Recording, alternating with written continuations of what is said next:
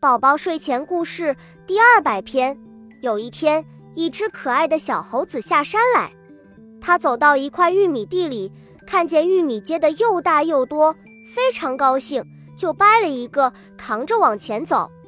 可爱的小猴子扛着玉米走到一棵桃树下，它看见满树的桃子又大又红，非常高兴，就扔了玉米去摘桃子。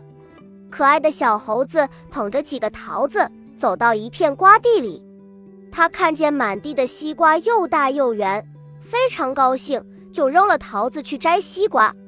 可爱的小猴子抱着一个大西瓜往回走，走着走着，看见一只小兔蹦蹦跳跳的，真可爱。他非常高兴，就扔了西瓜去追小兔。